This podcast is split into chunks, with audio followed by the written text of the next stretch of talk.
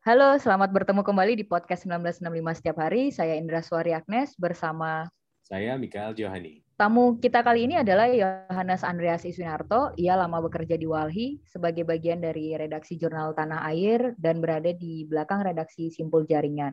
Nggak hanya itu, beliau adalah sekjen pertama Serikat Hijau Indonesia dan aktif di beberapa organisasi lainnya. Nah, kemudian ketika telah memiliki waktu yang lebih banyak, Andreas memutuskan untuk melukis dan ikut terlibat dalam hal-hal yang bersinggungan dengan kehidupan sosial politik di Indonesia, seperti aksi Kamesan dan lain sebagainya. Selain isu-isu lingkungan dan agraria yang telah lama dia agrapi, problem-problem hak asasi manusia pun semakin ia dalami. Jadi dari sini sebetulnya sudah kelihatan bagaimana persentuhan Mas Andreas dengan Genosida 1965, sehingga akhirnya ia mengangkat peristiwa ini dan memutuskan untuk membuat perpustakaan online Genosida 1965-1966. Kami sudah ngobrol dengan Mas Andreas tentang hal ini dan berikut adalah cuplikan wawancara kami dengan beliau. Selamat mendengarkan. Mas Andreas, boleh diceritain nggak awalnya Mas Andreas tertarik dengan isu Genosida 1965-1966? Oke, aku akan ceritakan kenapa aku sampai kemudian menggeluti isu 65. Mungkin yang pertama, aku punya minat terhadap sejarah ya. Jadi itu yang kenapa kemudian akhirnya bertemu juga dengan isu 65 ini. Walaupun sebenarnya 20 tahun aku aktif di gerakan agraria lingkungan hidup, sehingga problem sejarah 65-66 tidak menjadi perhatian yang khusus, terutama menjadi yang disikapi secara publik atau diperjuangkan secara aktif. Jadi hanya sejauh bahan bacaan, saya membaca berbagai kajian tentang 6566, testimoni dari banyak orang, memoir, dan sebagainya. Tapi setelah itu saya tidak aktif lagi atau bekerja penuh di NGO atau organisasi masyarakat sipil. Kemudian saya mendadak menggeluti satu bidang baru yang saya menjadi pelukis atau tukang gambar lah. Jadi udah sekitar 8 tahun terakhir aku menggeluti aktivitas berkarya, entah itu drawing maupun lukisan. Nah, setelah itu saya punya lebih banyak waktu untuk berjumpa dengan teman-teman, dengan para penyintas. Dan salah satu kegiatan yang sering saya ikuti aksi Kamisan. Aksi ini menginspirasi saya dan luar biasa bahwa para korban tetap tegak berdiri untuk memperjuangkan hak-haknya. Kemudian juga bertemu dengan forum-forum para penyintas 65. Tapi saya belum melakukan apapun kala itu, jadi baru memulai satu perjumpaan yang saya pikir sangat menarik dan menginspirasi. Tapi kemudian karena saya sudah menggeluti sebagai perupa atau tukang gambar, saya mengangkat berbanyak isu, diantaranya ya tentunya lingkungan dan agraria, kemudian persoalan perburuan, dan saya mulai banyak berkecimpung atau berkarya untuk isu-isu tentang terkait dengan pelanggaran HAM masa lalu. Dan dari banyak aksi Kamisan, saya membuat satu tribut untuk aksi Kamisan dengan membuat 300 karya drawing. Waktu itu untuk memperingati 300 hari aksi Kamisan. Dan kemudian salah satu tema yang banyak saya gauli atau geluti adalah isu 65. Paling tidak ada 4 seri karya saya yang terkait dengan isu ini. Pertama, saya membuat satu seri karya Setengah Abad Kesunyian. Ini untuk momennya adalah 50 tahun Genosida 6566. Kemudian saya juga membuat sketsa-sketsa Musim Menjagal, yang sebenarnya ini saya membuat sketch berdasarkan foto-foto yang ada di buku Musim Menjagal yang ditulis oleh Jeffrey Robinson. Terus saya juga membuat satu serial judulnya Emak Etole Nembangi Genjer-Genjer. Dan yang terakhir ada satu seri karya Aku Titipkan Luka, Kotak Pandora, dan Harapan. Itu yang persentuhan awal saya dengan isu 6566 secara aktif dan di ruang publik. Karya-karya itu akhirnya mulai dikumpulin, terus mulai diarsipkan ke perpustakaan online, atau gimana nih Mas? Maksudnya itu berbarengan nggak sama akhirnya Mas Andreas mulai membuat 1965-1966 perpustakaan online itu? Saya waktu itu masih memposisikan diri sebagai tukang gambar. Jadi saya berpikir setelah saya juga berkarya terkait isu ini, saya juga mulai menemukan banyak teman-teman dari lintas generasi lah, dari seniman-seniman Lekra, terutama Sanggar Bumi Tarung yang pasca mereka ditahan bebas dan kemudian mereka berkarya lagi untuk mengangkat isu Genosida 6566. Di antaranya misalnya Amrus Natalsya, kemudian Misbah Tamrin, kemudian ada Cokopik, kemudian juga ada generasi-generasi berikutnya seperti beberapa seniman maestro lah, bisa dianggap maestro atau seniman senior, ada Dadang Tristanto, ada Mulyono, ada Sensor Siahaan, ada Dolorosa Sinaga dan sebagainya, sampai kepada teman-teman muda. Di antaranya saya juga menemukan banyak karya tugas akhir skripsi, ya, karya tugas akhir S1, ada berupa film, ada berupa lukisan, ada yang berupa maket museum genosida dan sebagainya. Waktu itu kemudian saya juga melihat banyak teman-teman muda yang fotografer yang membuat karya seni foto, ada Adrian Mulya, ada Rangga Purubaya dan sebagainya. Saya melihat bahwa ternyata kalau kita mau mengumpulkan, ternyata banyak seniman-seniman yang punya concern terhadap isu-isu pelanggaran HAM masa lalu dan secara khusus 6566. Waktu itu saya terpikir karena saya juga terinspirasi dengan apa yang dilakukan teman-teman di Jogja, ada IVA, Indonesian Visual Arts Archive kalau nggak salah. Tapi saya waktu itu berpikir kenapa nggak saya mengumpulkan karya-karya teman-teman seniman ini, terutama yang seni visual. Saya menghitung paling tidak yang berhasil saya kumpulkan ada sekitar 50 seniman berupa fotografer, komikus yang mengangkat isu-isu soal 65. Jadi saya terpikir kenapa nggak saya coba kumpulkan dalam posisi saya sebagai sesama seniman mengumpulkan karya-karya yang sangat kaya. Saya pikir waktu itu penting sekali untuk tidak saja literasi tentang 65 dari teks ya atau karya-karya ilmiah, liputan media dan sebagainya, tapi juga dari para seniman yang bisa memperkaya pemahaman kita, memperkaya penghayatan kita, tidak hanya menggunakan rasio atau tetapi juga menggunakan seluruh indera kita, perasaan kita, sehingga misalnya penghayatan terhadap penderitaan para korban, terhadap kekejaman yang berlangsung itu bisa lebih kaya dan lebih luas diterima. Tapi itu kira-kira awalnya sebenarnya saya memulai dengan ingin mengumpulkan, membuat pengarsipan atau perusahaan online terhadap karya-karya para perupa dan fotografer ini. Oke, kayak Indonesian Visual Art Archive ya Mas yang di Jogja ya. Nah, itu tapi kan untuk semua. Saya fokus ya, itu untuk seni yang mengangkat bisnis di mana. Tahun berapa sih Mas website 1965-1966 perpustakaan online ini publish pertama kali? Maksudnya dan bisa diakses ya sama banyak orang? Ya. Mei tahun ini itu tahun ke-5. Jadi tahun 2016 aku memulai memikirkan dan mulai menghimpun karya teman-teman seniman ini.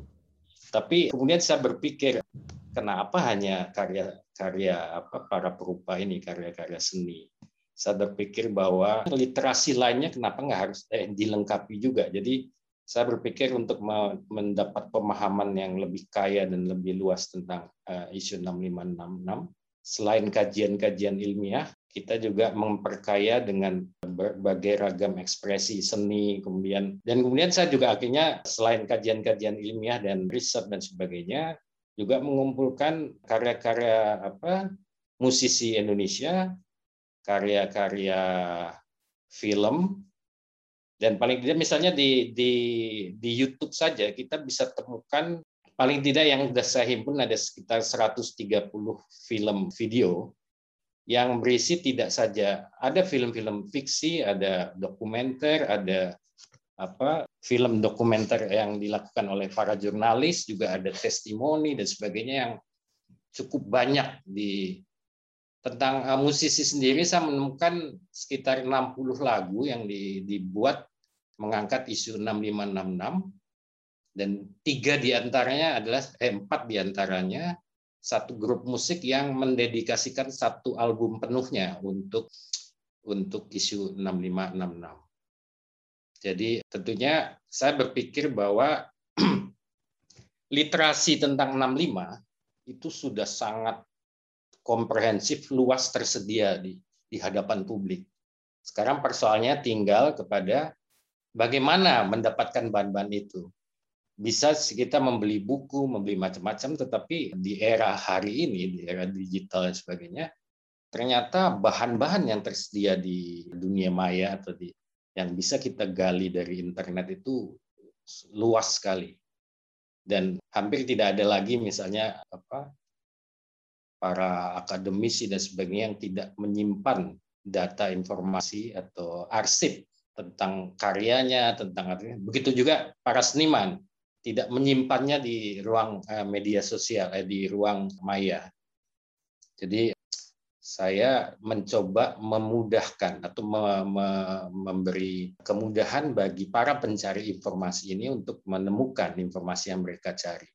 Jadi karena informasi itu begitu luas, terhimpun, begitu luas, tersebar dan berserakan, saya coba membantu menemukan itu dan kemudian menyusunnya untuk lebih mudah dipahami atau lebih mudah ditemukan oleh teman-teman itu. Misalnya orang mencari karya-karya seniman Indonesia tentang 6566, mereka cukup datang ke sana mencari link yang terkait dengan karya-karya seniman, entah itu musisi, perupa, mencari.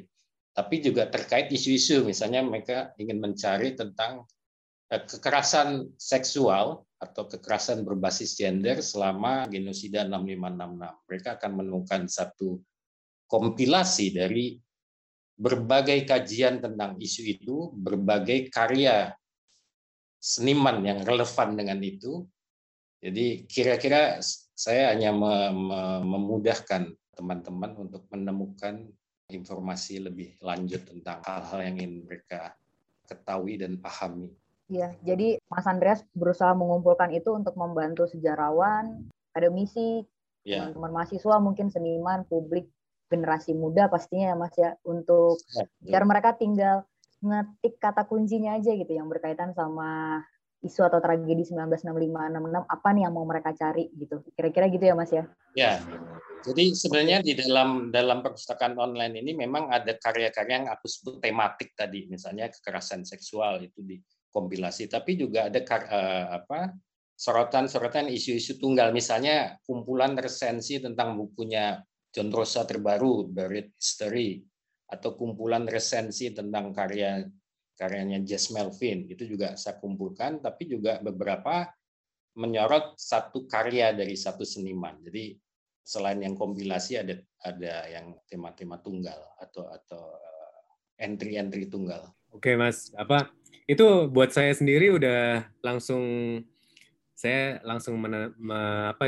menikmati manfaatnya sih perpustakaan online-nya Mas Andreas. Kayak waktu itu aku mau wawancara Sucen Marching buat di kios-kios. Terus aku mau baca-baca dulu gitu kan, ya aku ketemu perpustakaan online ini gitu kan.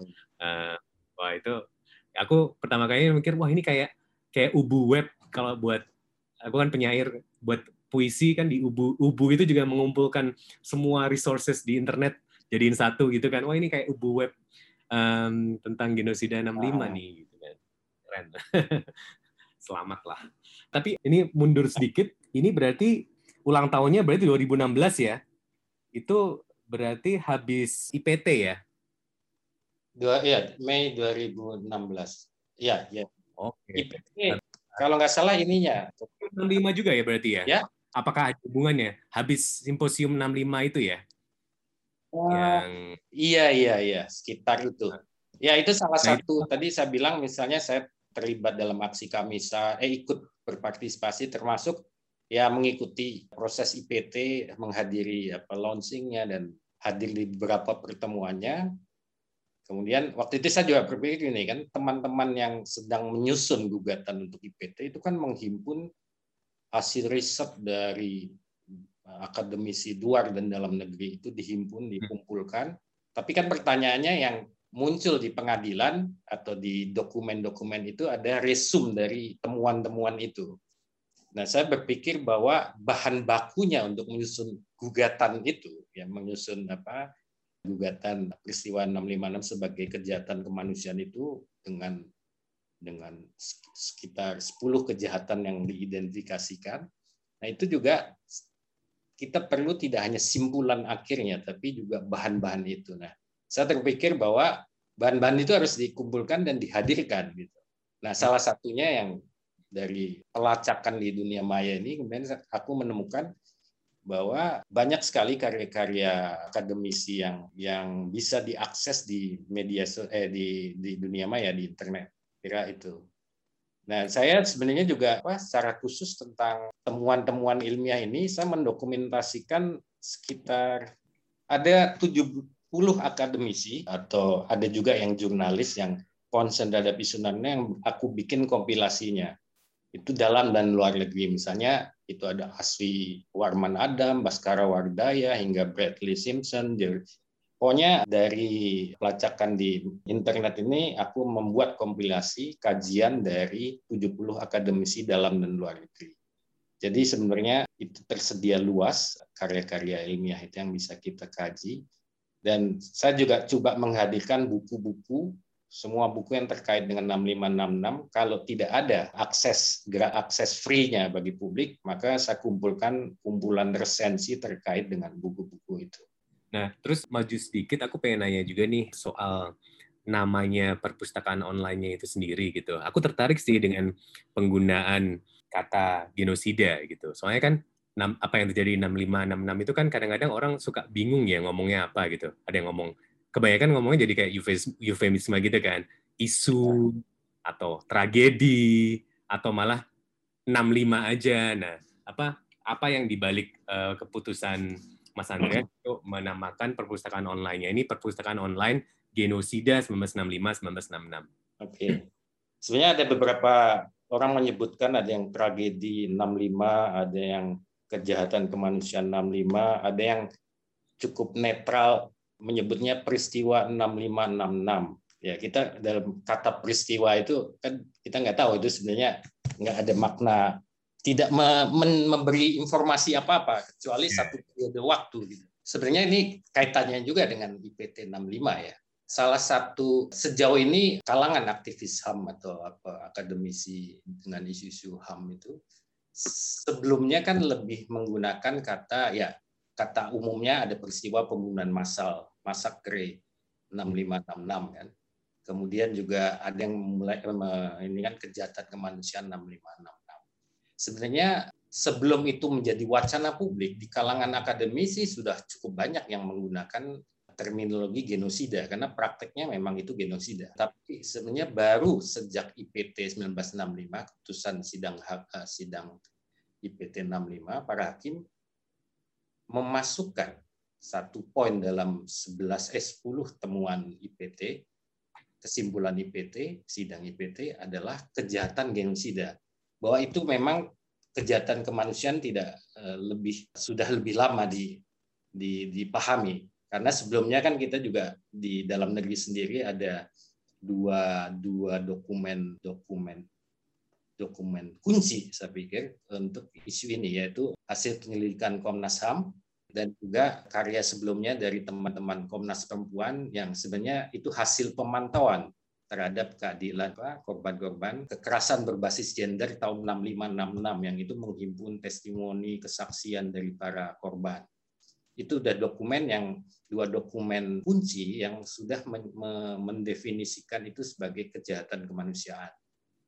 Baru sebenarnya di IPT, di ruang publik, selain di luar maksudnya dunia akademik, itu sudah mulai menggunakan terminologi itu menjadi publik, menjadi wacana publik, tidak saja digunakan oleh para aktivis.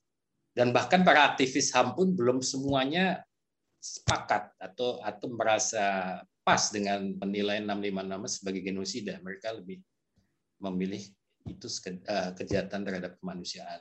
Dan sebenarnya sejak putusan IPT itu kemudian media massa menggunakan kata genosida, kemudian banyak orang juga mulai mewacanakan, mendiskusikan tentang fenomena genosida ini. Nah, saya memilih itu karena saya membangun ini kan untuk mengcounter propaganda dari Orba atau narasi resmi negara. Satu hal yang agak sebenarnya diabaikan dalam dokumen apapun tentang bahwa mereka memfokuskan pada peristiwa G30S, tapi mereka tidak hanya menyebutkan secara sambil lalu apa yang terjadi pasca G30S. Ada rangkaian, sebenarnya ada 3 peristiwa. Saya meminjam pembagian fase waktu yang dari Romo Baskara dalam satu kajiannya, bahwa untuk memahami genosida 1965 kita harus melihat ada tiga tahap, 3 peristiwa, sekuen peristiwa. Yang pertama adalah tahap A, ya, sebenarnya tidak 1, 2, 3 karena ini nanti saling overlapping. Romo Baskara menyatakan dalam satu paparannya tragedi 65 dan kemanusiaan kita, dia menyebutkan ada 3 tahap. Yang pertama pasca G30S itu ada tahap pertama, tahap A yang berupa pembunuhan massal dengan peristiwa G30S sebagai pemicu atau dalihnya, itu 1. Tahap B itu berupa penyingkiran Presiden Soekarno dan pembasmian semangat nasionalisme kerakyatan. Dan tahap C yang ini agak kurang digali atau diinikan adalah sisi ekonomi politik dari peristiwa ini, yaitu berupa ini adalah jalan untuk eksploitasi massal atas sumber daya alam Indonesia, di perampas eksploitasi dan perampasan sumber daya alam.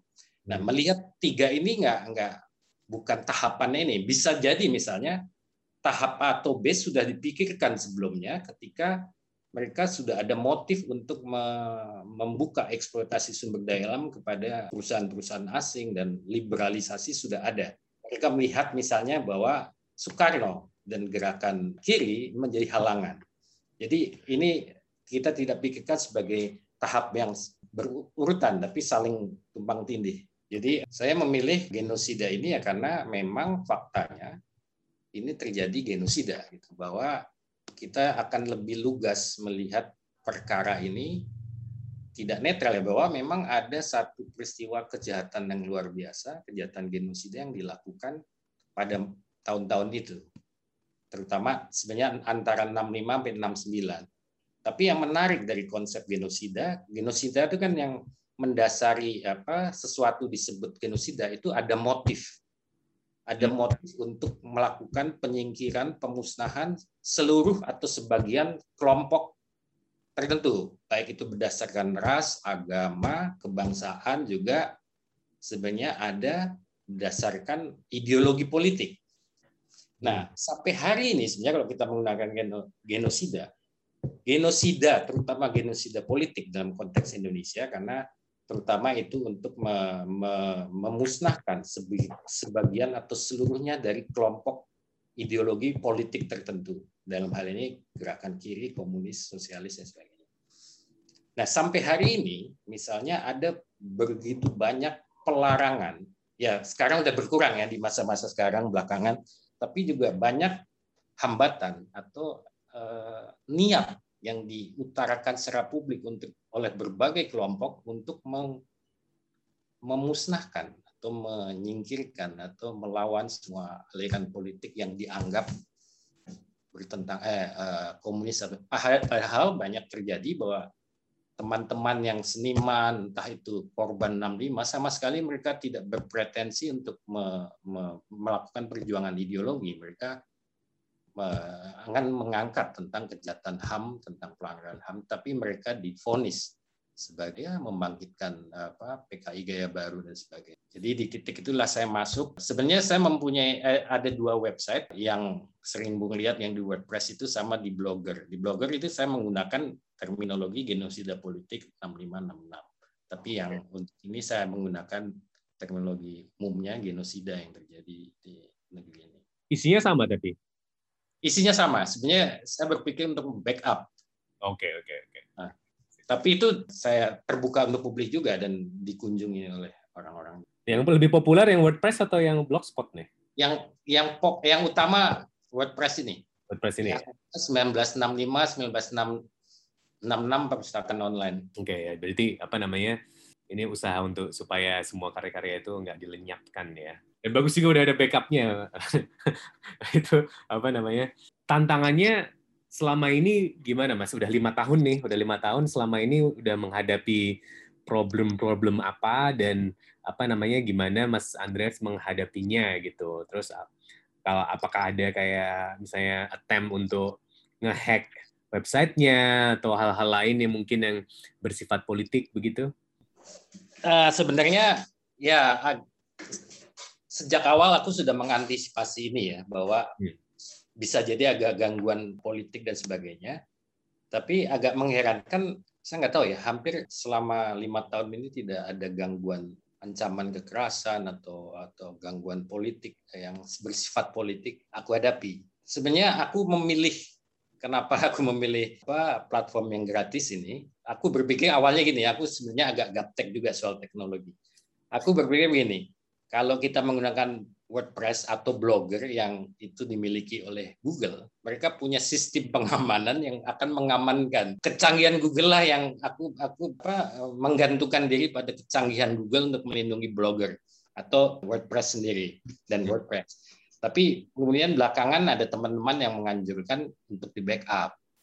Ya backup, aku mempunyai backup website, tapi juga keamanan digitalnya. Kebetulan ada 2 teman yang ya sudah cukup pakar di bidang IT yang banyak membantu gerakan-gerakan HAM dan sebagainya, yang membantu membuat keamanan digital untuk website ini.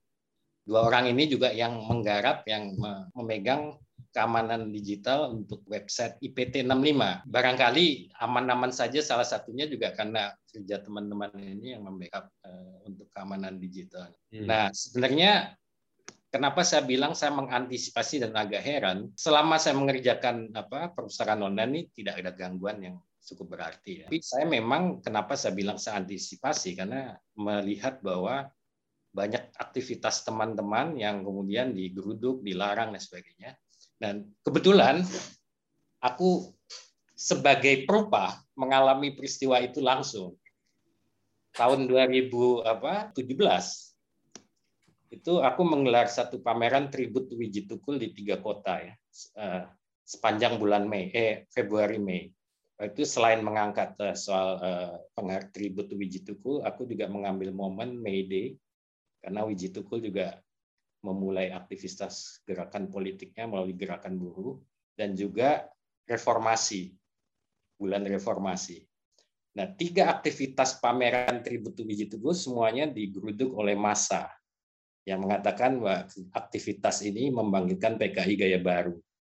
Itu berlangsung. Nah, yang menarik bahwa saya mengalami berada atau terlibat dalam satu aktivitas yang diganggu secara politik oleh gerakan massa ini. Itu semuanya berlangsung di tahun 2017. Mungkin Bung ingat salah satunya peristiwa di YLBHI itu terjadi September 65 yang asik aksi yang merespon tentang pelarangan kebebasan berekspresi atau berdiskusi. Beberapa hari sebelumnya ada aktivitas diskusi sejarah tentang 65 yang dilarang atau dihentikan oleh aparat keamanan. Kemudian teman-teman merespon dengan membuat acara kesenian asik aksi.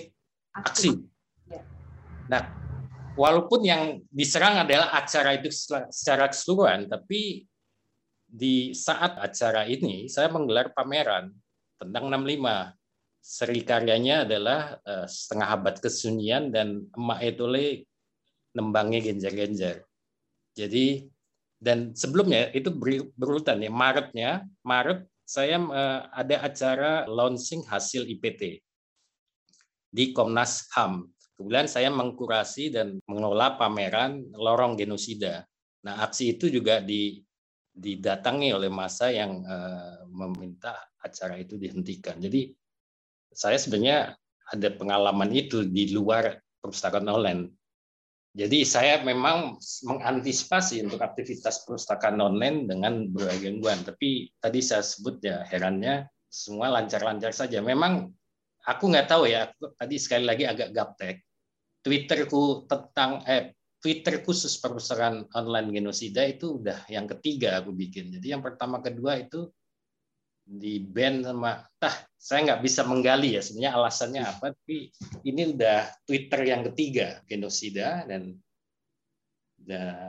nah itu aku nggak tahu apakah itu memang ada serangan atau ada apa, ada aksi-aksi yang membuat Twitterku itu kemudian dinonaktifkan oleh Twitter. Aku nggak tahu alasannya apa, kemudian aku nggak bisa mencari tahu, tapi memang aku mengajukan keberatan gitu. Nah, dua Twitter itu aku nggak tahu kenapa bisa kemudian di-ban. Jadi kalau ada beberapa link yang udah mati linknya itu bukan karena di-hack ya, itu karena mungkin emang linknya udah mati aja ya. Apa? Yang mana? Di perpustakaan online. Oh iya iya. Suka ada linknya yang udah mati gitu kan. Ya, itu ada persoalan teknis juga yang aku hadapi ketika mengelola ini.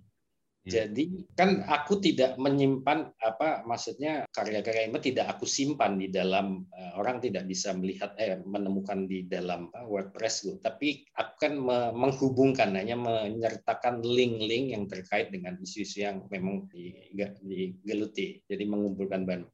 Nah, seringkali memang sumber-sumber itu kemudian hilang. Jadi banyak yang ada media online yang kemudian tutup, ada macam-macam.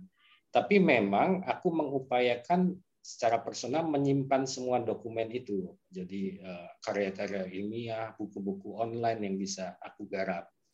Nah, aku menyimpan itu, tetapi menurutku aku tidak etis untuk menyimpannya itu sendiri, menyimpannya dalam platformku, hanya menghubungkan dengan link-link itu. Nah, memang ini beresiko. Misalnya gini, salah satu sumber yang sering aku buat untuk media online kan Historia, kemudian anggaplah suatu saat Tirto bangkrut gitu, tutup misalnya. Gimana itu bahan-bahan itu? Karena ada beberapa media online yang bukan papan atas ya, yang dikerjakan oleh teman-teman yang karena kemudian ya mungkin orang-orang yang kemudian patah arang, mereka kemudian blog itu atau media online itu ditutup. Tapi ada hal juga hikmah yang aku pelajari gini. Banyak teman-teman yang menganjurkan aku untuk membuat website yang tidak gratisan. Aku bilang mudahnya begini. Tadi alasan security itu keamanan, aku bilang kalau aku pakai WordPress blog, Google lah misalnya untuk blog, Google lah yang ngawal gua gitu. Tapi aku berpikir kalau aku gratis kan, anggaplah suatu saat ada suatu halangan, aku tidak bisa mengerjakan ini lagi, aku kehilangan. Nah, kalau kita menggunakan blogger atau WordPress, walaupun kan nggak perlu bayar, misalnya aku tiba-tiba lenyap gitu kan, hilang gitu. Kan nggak ada yang memikirkan untuk membayar, dan akan terus jalan. Jadi banyak sumber-sumberku yang termasuk dari blog yang gratisan, tapi ya banyak juga teman-teman yang nulis tentang isu 65 punya blog juga yang bukan website yang berbayar. Jadi itu malah lebih awet sejauh ini. Kecuali misalnya satu saat WordPress tutup atau blogger tutup ya musnah lah. Iya. Semoga enggak deh.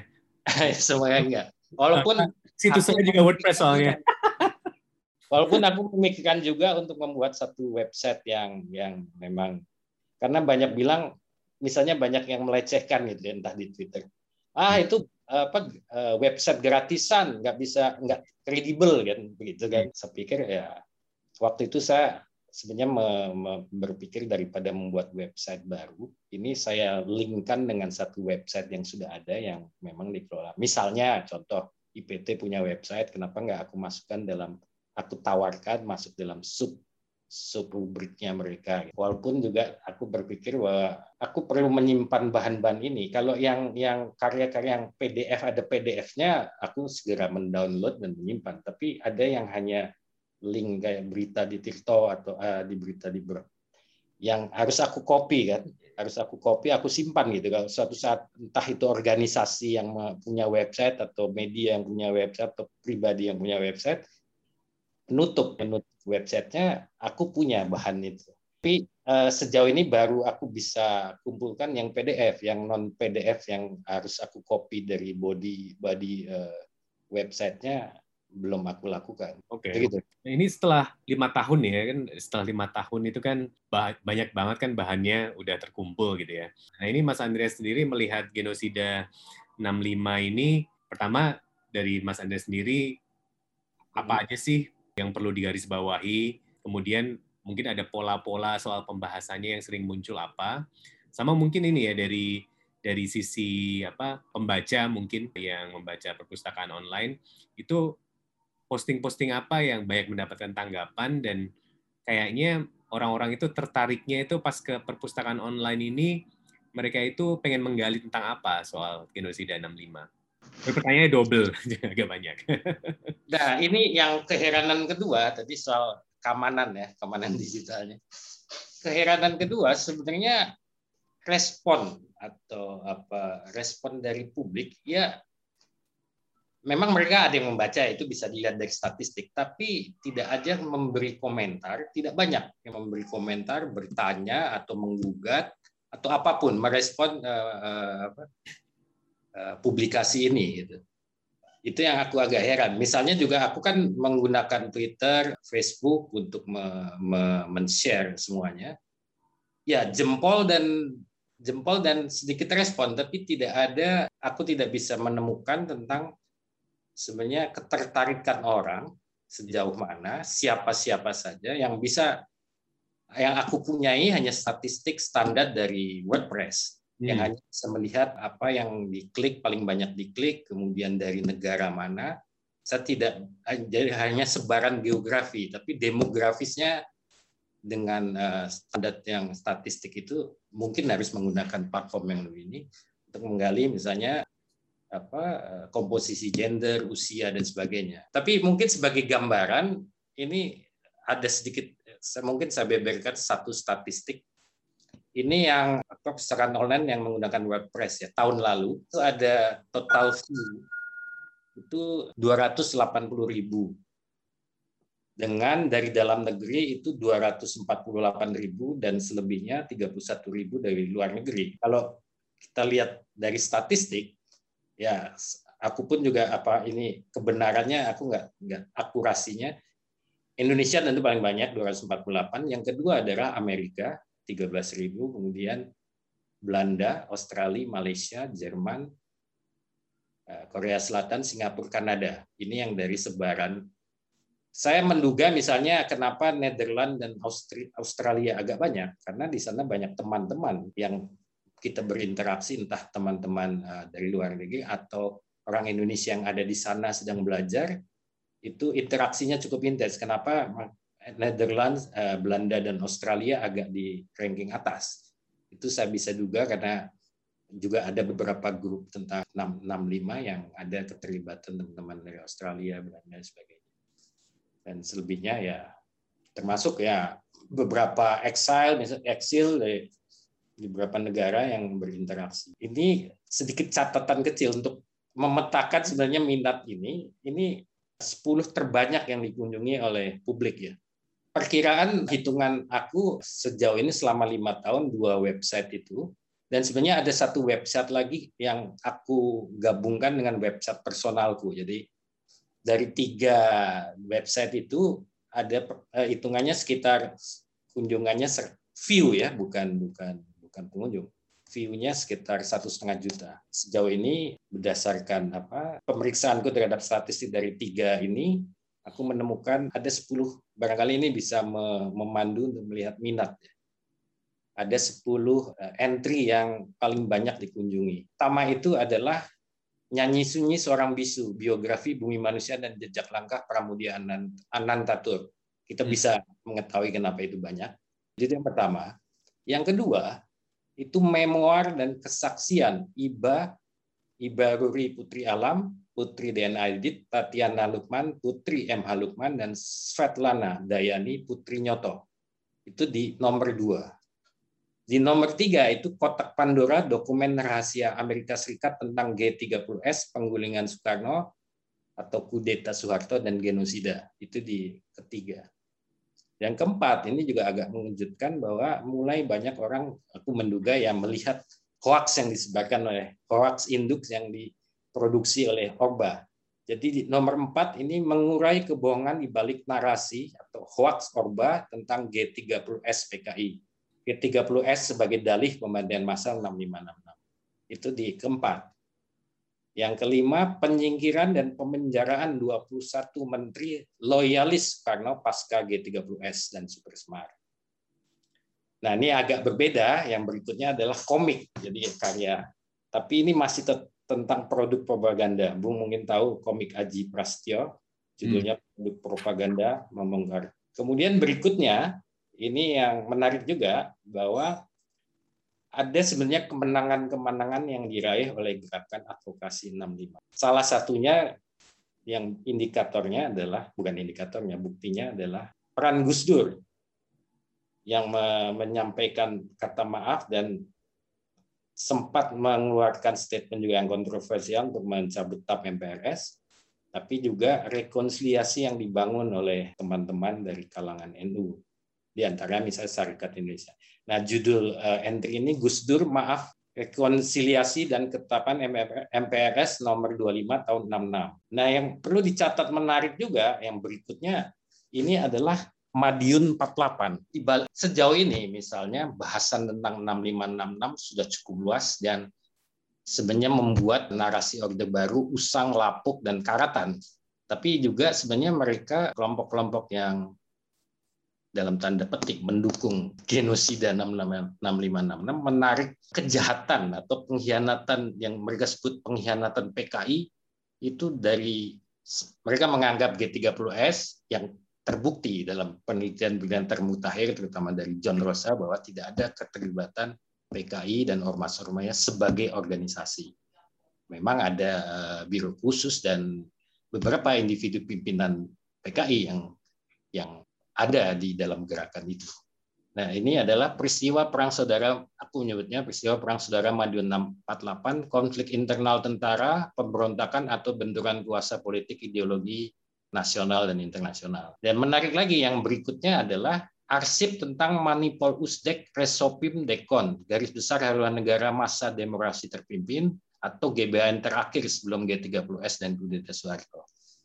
Nah, ini menarik menjadi catatan bagi saya bahwa untuk memahami 6566 kita harus memahami konteksnya atau pra 6566. Nah, ini salah satunya adalah misalnya tentang bagaimana berjalannya demokrasi terpimpin, bagaimana haluan negara pada masa itu.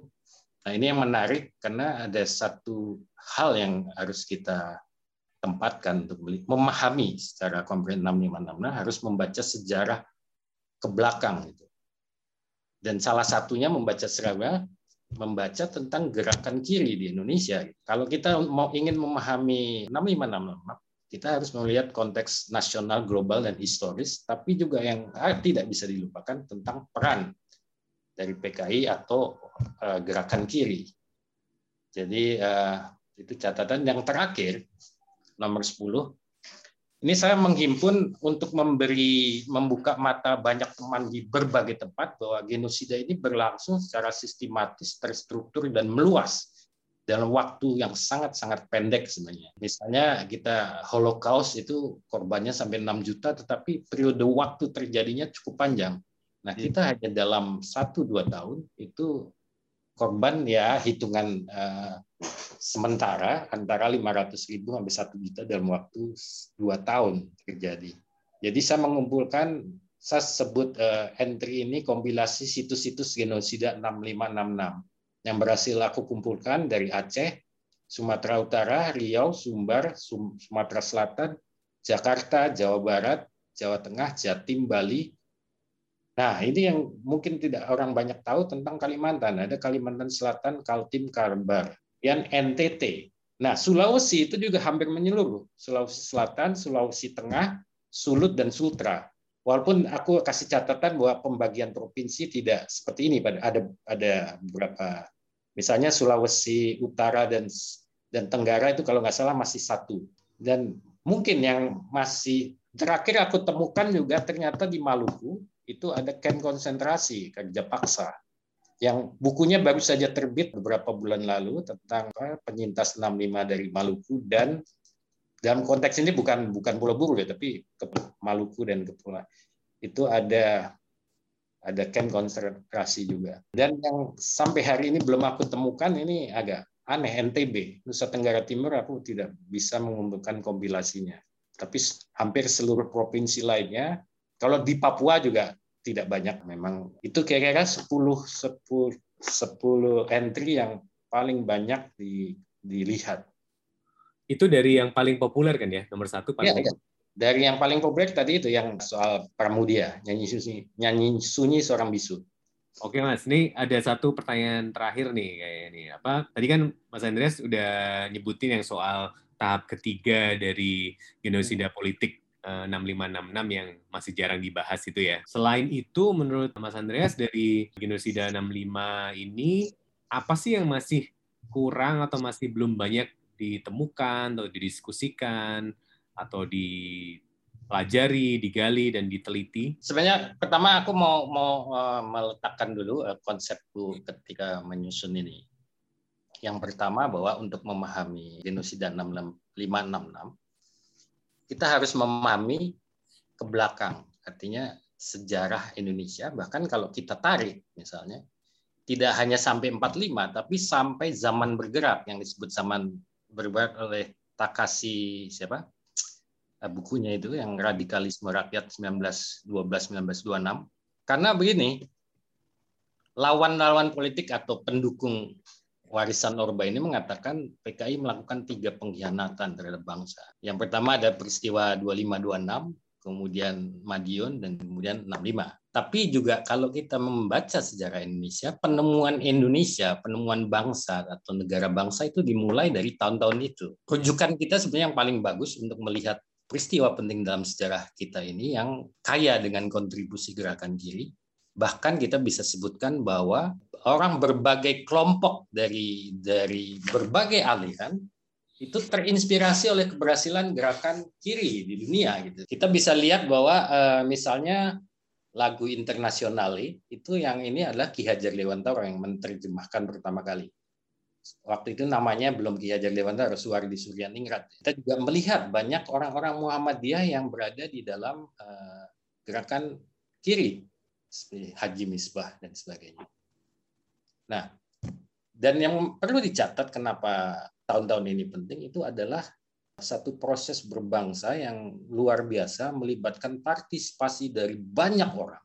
Dari berbagai tingkatan kita tahu sekolah merahnya SI, mendidik anak-anak dengan mencari donasi dengan menyanyikan lagu Internasionale. Kita juga berbagai spektrum gerakan tumbuh dan berkembang. Dan ini juga sebenarnya kita bisa temukan di tahun-tahun sebelum 65 gitu, bahwa partisipasi politik, bukan partisipasi politik 5 tahunan atau pemilu, tapi partisipasi politik rakyat sehari-hari itu terlibat luar biasa. Nah, saya ingin memberi catatan khusus misalnya tentang gerakan kiri, tentang 65. Misalnya selain PKI kan ada sekian organisasi dan sekolah yang dilarang oleh Soeharto, oleh Orde Baru. Kita publik cukup mengetahui tentang PKI dan juga ada beberapa buku tentang sejarah PKI. Tapi kita juga tahu Gerwani, ada beberapa buku yang tulis tentang Gerwani, salah satunya ditulis oleh Saskia tentang sejarah Gerwani. Kemudian juga Lekra cukup populer. Orang publik banyak tahu tentang seniman-seniman Lekra. Tapi tidak banyak tahu misalnya tentang SOPSI sering didengar oleh banyak orang, tapi kiprahnya secara detail orang tidak tahu. BTI tidak cukup dikenal. Orang hanya mengenal aksi sepihak. Tapi apa yang dilakukan kerja-kerja riset, kerja-kerja penyadaran, kerja-kerja pendidikan dari kita tidak tahu Himpunan Sarjana Indonesia. Ada banyak IPI, Ikatan Pemuda Pelajar Indonesia. Ada banyak organisasi yang berkontribusi untuk membangun kesadaran rakyat massa, buruh tani, dan bekerja secara luar biasa. Juga sekolah-sekolah yang dibangun oleh gerakan kiri, oleh PKI, atau yang sehaluan. Dari pendidikan untuk mengatasi buta huruf, anak TK sampai universitas rakyat, atau kemudian kita harus memahami ini lebih jauh, karena di titik inilah keberhasilan Orde Baru membuat massa menggamang. Jadi partisipasi politik itu adalah partisipasi politik prosedural dan 5 tahunan. Tapi tetapi sebagai web secara aktif oleh rakyat hari sehari itu menjadi sesuatu yang, nah kita bisa mengambil contoh demokrasi akar rumput atau politik sehari-hari yang dilakukan oleh banyak organisasi pada masa itu. Kita tahu bahwa kemudian Orde Baru membatasi organisasi buruh, tani, dan sebagainya hanya satu organisasi, dan itu semua organisasi yang dikontrol secara ketat. Itu satu contoh tentang sejarah. Dan kita harus memahami itu untuk tahu. Tapi kita juga harus menariknya ke depan. Kenapa di dalam perpustakaan online saya tidak hanya fokus ke 6566, tentu itu yang utama, tapi juga kejahatan kemanusiaan berlangsung selama Orde Baru. Dari kasus Priok, dari macam-macam penghilangan paksa, dan sebagainya. Di mana pola-pola kekerasan itu adalah replika dari peristiwa 656 dalam skala yang lebih kecil. Jadi kita harus tarik terus, dan sampai hari ini, warisan apa yang tetap bertahan dari peristiwa 65, dari genosida itu. Kita masih melihat salah satu warisannya dunia pendidikan kita yang tidak kritis dan tabu terhadap membahas wacana-wacana kiri, kelas, dan sebagainya. Jadi yang itu yang pertama, konteks historis dan nasional. Tapi juga kita harus meletakkan dalam konteks global. Misalnya peristiwa 6566, terutama dalam putusan IPT 65, ada satu dari 10 temuan kesimpulan itu adalah keterlibatan negara-negara asing, ya Amerika dan sebagainya. Jadi itu konteks globalnya, dan kita harus membaca semua peristiwa genosida itu juga terjadi dalam konteks apa adu kekuatan secara global, gitu. Entah itu perang dingin atau setelahnya ada keterlibatan dari negara-negara asing. Kalau kita mewacanakan untuk tidak lagi terulang peristiwa kejahatan atau genosida, kita tidak hanya melihat aktivitas nasional, tapi harus konteks global. Saya ambil contoh saja. Genosida itu yang di konvensi genosida yang diakui itu hanya genosida terhadap agama, ras, tapi dia tidak memasukkan genosida politik dalam konvensi itu. Jadi kalau misalnya Indonesia, entah suatu saat itu pengadilan internasional tentang genosida politik, tidak akan diterima karena terminologi kelompok politik itu tidak di masuk dalam genosida. Apa pangkalnya? Itu salah satunya ditolak oleh Amerika Serikat dan Uni Soviet karena mereka melihat bahwa kalau genosida politik dimasukkan, maka kedua negara ini akan punya catatan genosida yang cukup panjang. Gitu. Kalau kita melihat dari perspektif konvensi genosida, jadi itu sengaja disingkirkan. Nah, kita tahu gitu bahwa saya juga secara khusus mengumpulkan dalam konteks Indonesia ini kan salah satu aktor negara luarnya Amerika Serikat, dan saya mengumpulkan khusus gitu negara-negara yang mengalami kudeta dan kekerasan masif yang didukung oleh Amerika Serikat dan negara-negara Barat. Dan catatan genosida itu di pengadilan internasional baru satu kasus yang diadili dengan ini genosida, yaitu Rwanda. Misalnya Holocaust, kalaupun sudah ada pengadilan, tapi pengadilannya adalah pengadilan perang dan pengadilan pidana selanjutnya gitu. Tapi belum ada yang diadili dengan tuduhan melakukan genosida kecuali Rwanda. Jadi itu yang dua hal penting yang kita harus untuk mendapat pemahaman. Nah, dari sisi apa yang berhasil aku kumpulkan di kompilasi ini, catatannya begini ya.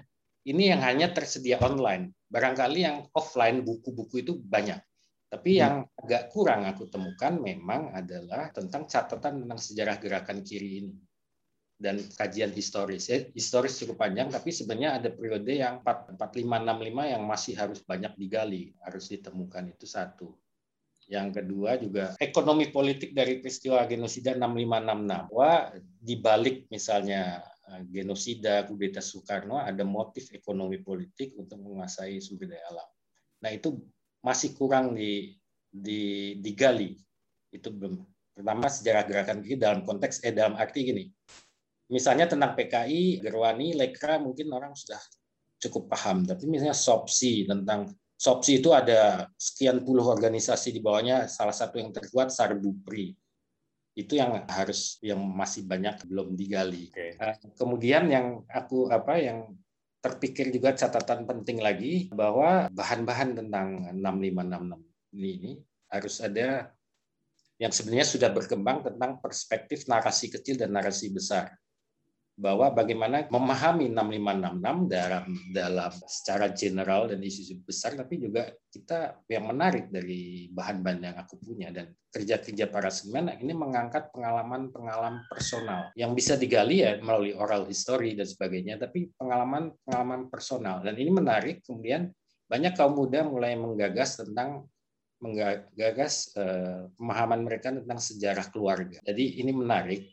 Misalnya salah satu contoh aku yang kebetulan juga banyak aku kumpulkan karyanya Rangga Purubaya dan Sirin yang sedang membuat proyek website pemetaan narasi tanding yang mereka menggunakan multimedia dengan menggunakan peta dengan arsip yang luas dan oral history. Yang menarik adalah mereka berangkat dari pengalaman personal, pengalaman keluarga dari dua inisiator yaitu Rangga Purubaya dan Sirin.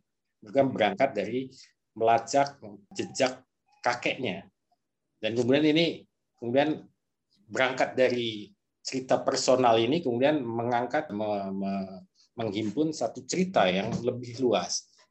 Satu contoh lagi yang menarik, apa yang dilakukan oleh John Roosa melalui bukunya terbarunya Buried History. Yang menarik adalah dia menggali tentang sejarah genosida, pembunuhan massal. Tapi dia menarik mengawali, dan saya pikir bolak-balik pulang pergi antara pengalaman personal atau keluarga korban dengan peristiwa. Misalnya dia mengangkat dua sosok, ada satu peristiwa yang disebut kapal masakre, pembunuhan di kampung kapal, dan dia mengangkat dari cerita personal dari seorang seniman kampung yang kemudian hilang dan sebagainya. Dan juga yang menarik, dia mengangkat seseorang bernama Ibnu Suntoro. Dia itu kebetulan mendapat beasiswa belajar di Amerika Serikat. Dia pulang mengajar, kalau nggak salah di UGM beberapa bulan, kemudian dia lenyap, dihilangkan. Dia ditemukan di kuburan Wonosobo. Dan John Roosa menggali tentang pengalaman Suntoro ini. Dia kebetulan dia berkuliah di kampus tempat John Roosa pernah kuliah.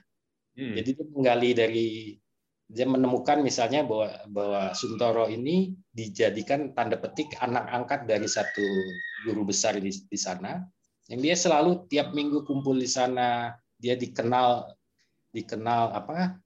sangat baik oleh keluarga itu. Jadi kemudian sampai kepada bagaimana jasad dia dikenali setelah penggalian Wonosobo adalah karena dia menggunakan celana jeans yang dia bawa dari Amerika.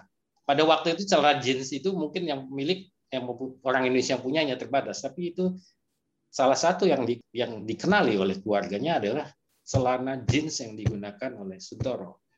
Jadi ini menarik, jadi mencoba pulang pergi antara narasi besar tentang tema-tema besar, tentang general, satu menjadi yang juga hal-hal spesifik, tapi kaitannya dengan peristiwa besar itu.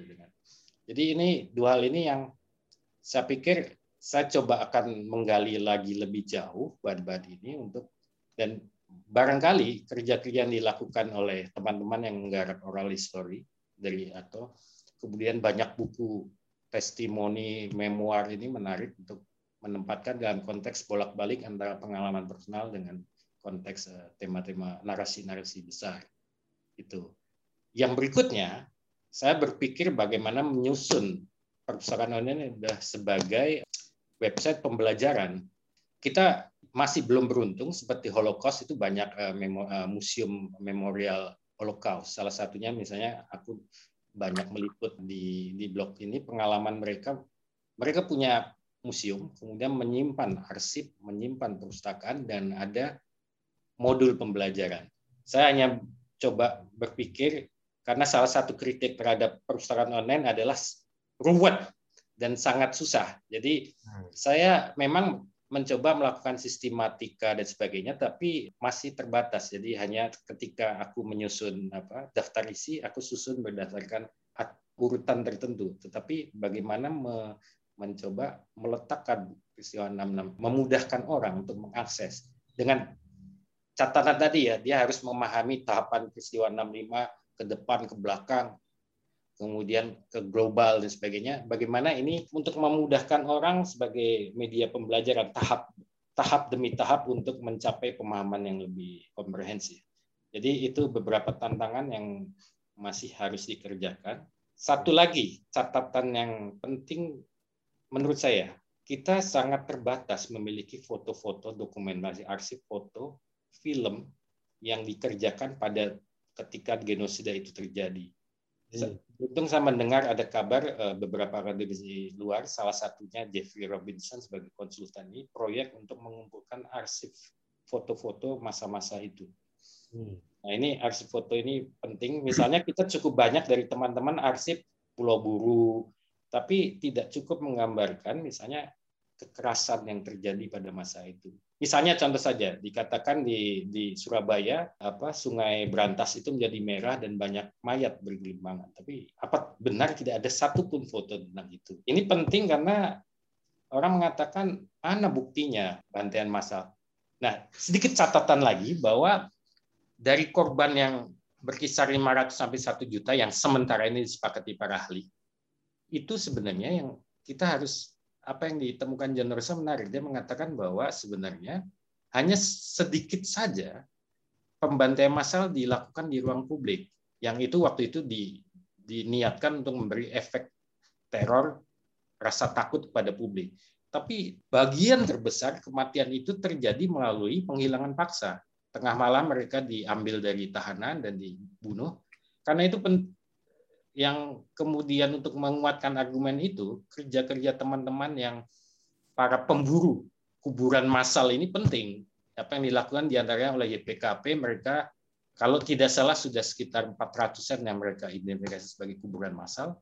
Ini menjadi penting karena kuburan masalah ini yang disimpan atau tidak muncul di hadapan publik pada masa itu, tapi yang terjadi pembantaian kekerasan itu hanya efek untuk memberi teror, tapi mayoritas kematian ada di ruang rumah tahanan dan di kuburan massal. Jadi ini penting juga kita mengangkat tentang pembuktian ini. Karena satu hal lagi, apa yang terobosan penting yang dilakukan oleh karya Jess Melvin, tadi kita sebut IPT, kemudian membuat wacana genosida menjadi wacana publik, tapi ada satu temuan yang dilakukan oleh Jess Melvin yang mendasarkan temuan kesimpulan dia tentang genosida 6566 terutama di Aceh itu adalah dokumen resmi tentara. Laporan tahunan dari Kodam yang itu bisa diakses oleh publik. Tapi juga menarik bahwa sebenarnya tidak hanya Jess Melvin, sebelumnya ada kawan-kawan Grace Leksana juga mendapatkan beberapa dokumen dari Kodam atau Kodim di Jawa Timur, juga ada teman-teman yang juga mendapatkan beberapa dokumen tentang Banyuwangi. Nah ini penting dua hal ini untuk orang mengatakan mana buktinya. Pembuktiannya adalah foto-foto kalau memang ada dan film.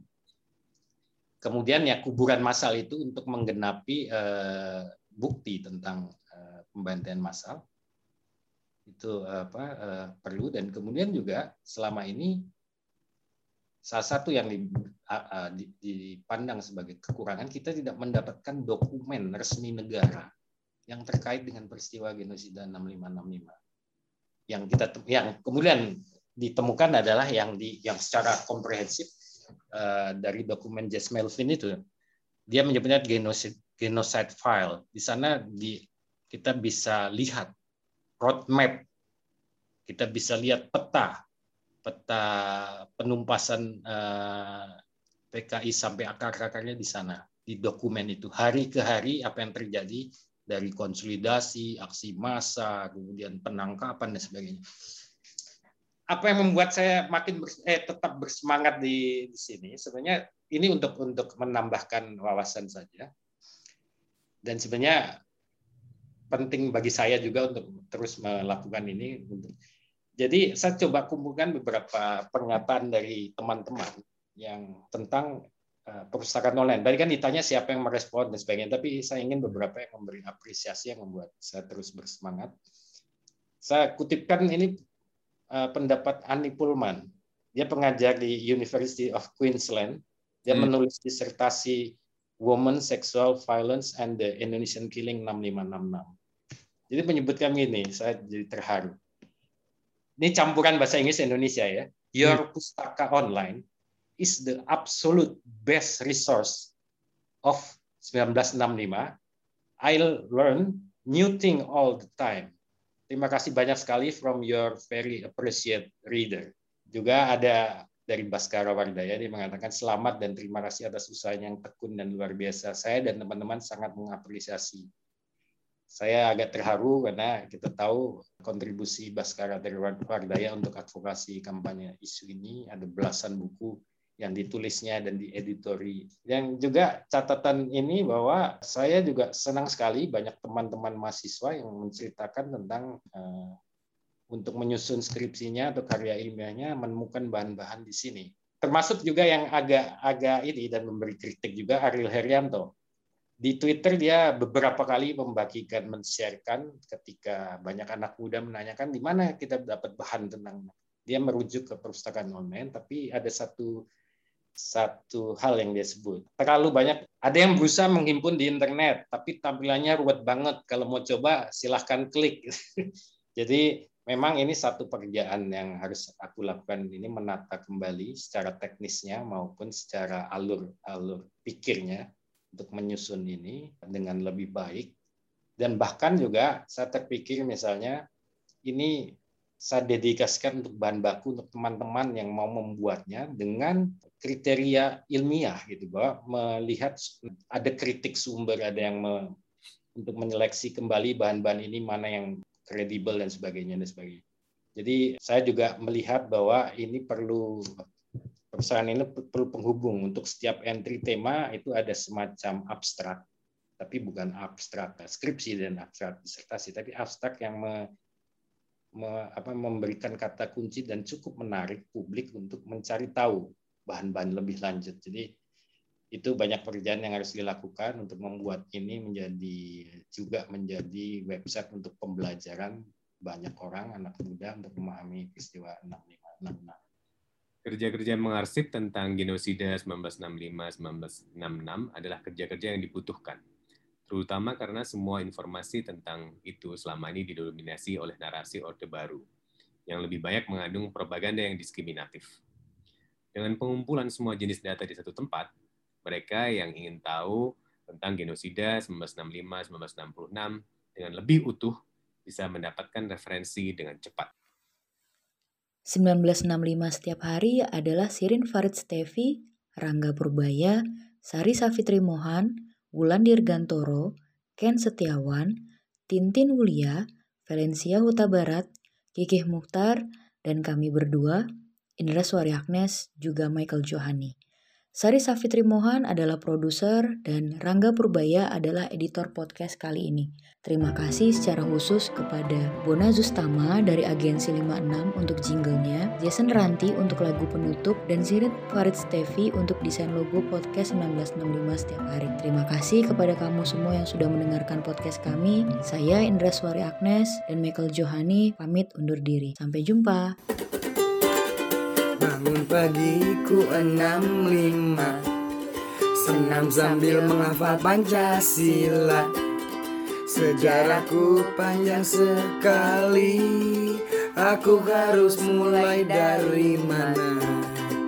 Kepala, pundak, lutut, kaki, lagi diskusi